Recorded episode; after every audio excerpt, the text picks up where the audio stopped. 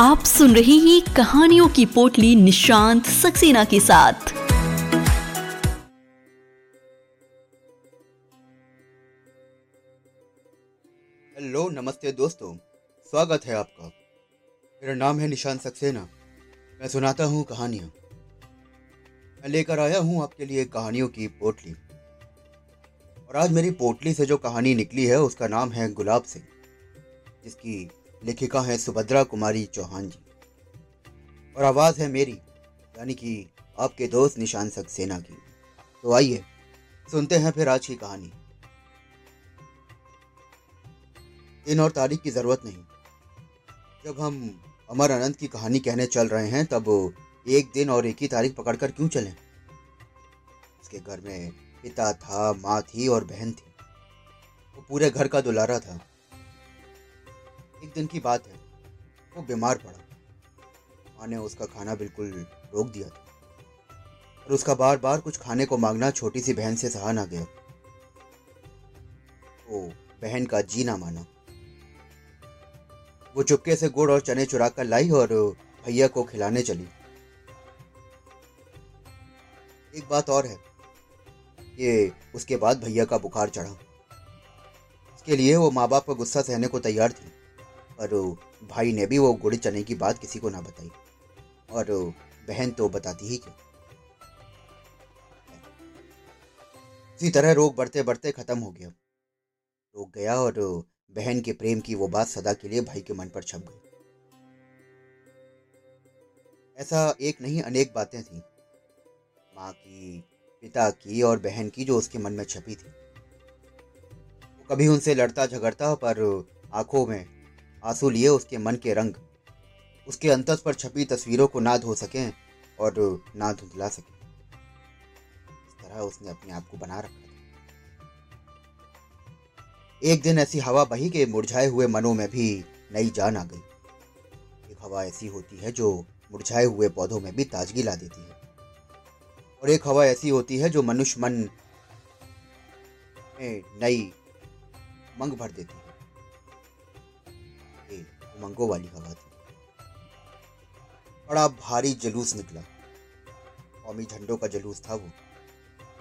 पर बादशाह का हुक्म था कि जुलूस ना निकले और झंडा भी ना निकले। शहर में आतंक छा गया। बड़ा जालिम था वो बादशाह।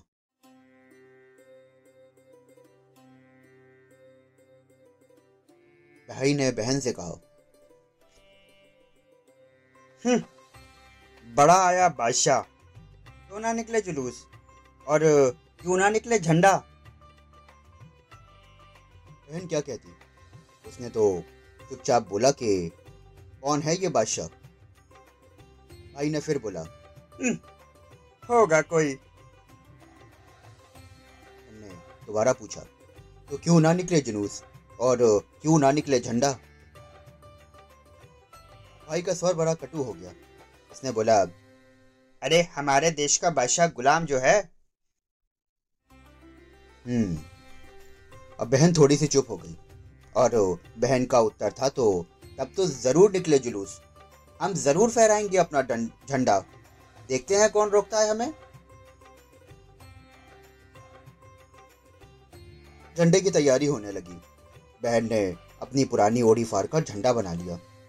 लाल, हरा रंग भी चढ़ गया। भाई ने अपने खेलने वाले डंडे से उसको बाँध दिया और झंडा तैयार हो गया। अब भाई चला झंडा लेकर। बहन ने आग्रह से बोला कि, अरे भाई, कहाँ जाते हो? हम भी साथ चलेंगे। अरे बहन, बड़ी दूर जाना है। तुम थक जाओगी। नहीं भैया। नहीं बहन, मेरी बात माना करो तुम। जुलूस कौन बनाएगा? तुम झंडा उठाना हम जुलूस बनाकर पीछे चलेंगे। नहीं रानी नहीं तुम जुलूस नहीं तुम एक काम करो। हमें रोली का तिलक लगाकर विदा करो। जैसे राजकुमारी अपने भाई राजकुमार को विदा करती है। हम्म, बहन ने खुशी की किलकारी के साथ ताली बजाई और दौड़कर थोड़ी सी रोली थोड़े से चावल और सजा के ले आई। थाली में एक दिया भी जल रहा था। भाई की आरती उतारनी थी। मुँह के चारों ओर घूमती थाली एक आभा मंडल बनाने लगी। उसने देवी देवताओं के चित्र में भी वैसा ही आभा मंडल देखा था। भाई के चारों तरफ़ वैसा ही आभा मंडल देखकर वो बहुत खुश हो गई। बहन ने भाई के माथे पर तिलक लगाया और चावल बिखराया तब भाई ने बहन के पैर छुए और विदा ली। बहन ने भाई के सर पर हाथ फेरा और बलैया ली। और उसने उठाया झंडा और लेकर चल दिया। बहन दरवाजे पर खड़ी देखती रही। कहानियों की राजकुमारियाँ इसी तरह विदा करती थी और देखती खड़ी रह जाती थी। अभी बहुत दूर जाने पर बादशाह के सिपाहियों ने झंडे वालों को रोका, पर वो ना रुका। वो नहीं रुका और बादशाह के सिपाहियों ने गोली चला दी। वो गिर गया। लेकिन झंडा उसके हाथ में था। गोलियाँ चल जाने पर अब किसकी हिम्मत की सड़क पर जाता और घायल को संभालता? पर बहन ने उसको गिरते देख लिया था। ना जाने क्यों उसका दिल पहले से ही कुछ धक धक कर रहा था। वो दौड़ पड़ी और अकेली दौड़ती हुई जा पहुँची। भाई, खून से लथपथ मुँह से सिर्फ़ निकला, भैया। बहन की आवाज़ सुनकर तो जैसे भाई के प्राण वापस आ गए। वो बोला कि आ गई, ये झंडा ले। बहन ने झंडा ले लिया, पर भाई चला गया। बहन रोई और झंडा हाथ में लिए रही। बादशाह के सिपाही मानो गढ़ जीत कर चले गए थे। अब बहुत से लोग आए और अर्थी उठी। सामने भाई की बहन वही झंडा लिए चल रही थी। बादशाह का हुक्म था कि जुलूस नहीं निकलेगा। कौमी झंडा भी नहीं निकलेगा। और जुलूस भी निकला और डंडा भी निकला। ये कहानी कहाँ की है?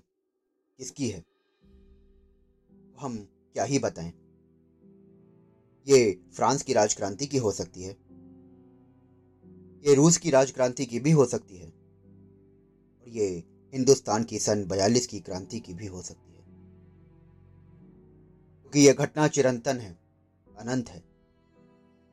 कि जैसे पेरिस में मास्को में, वैसे जबलपुर में हो सकती है। जबलपुर में? क्या कहा आपने? इसे कहिए, जबलपुर में? क्या था उस वीर का नाम? शायद इस वीर का नाम गुलाब सिंह था।